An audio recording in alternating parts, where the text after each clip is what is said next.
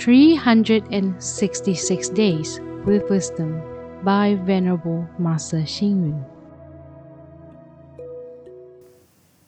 February 28 Cherishing merits lead to more merits.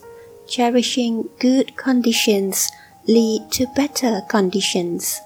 We put all the money we earned in our pockets. We will lose our money if there is a hole in our pockets. We put all things in a box or a basket. If there is a hole in the box or basket, we will also lose them.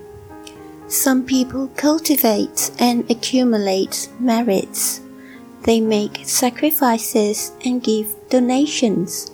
However, they may not know how to keep their heart and mind in good condition.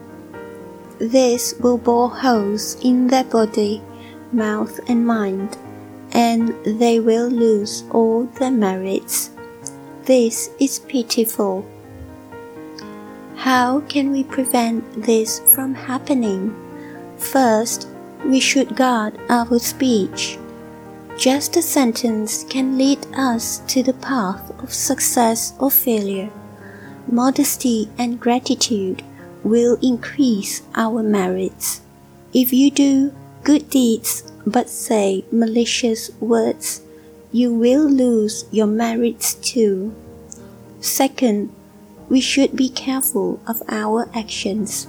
We have to cherish the good deeds we have accumulated instead of destroying them.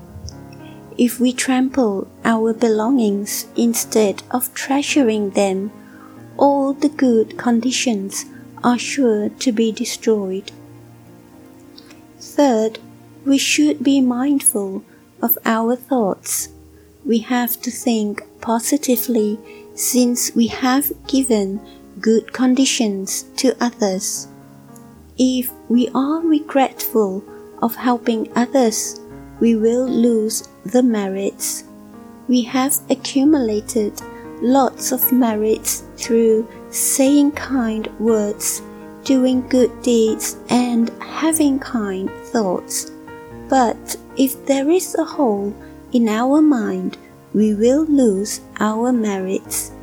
It's like having a hole in a pot, a bowl, a plate, the roof, and the pocket. With all the negativities, how can we accumulate merits? Read, reflect, and act.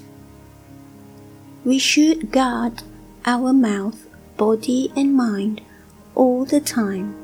We may accumulate more merits with right speech, beneficial deeds, and noble thoughts. Please tune in, same time tomorrow as we meet on air.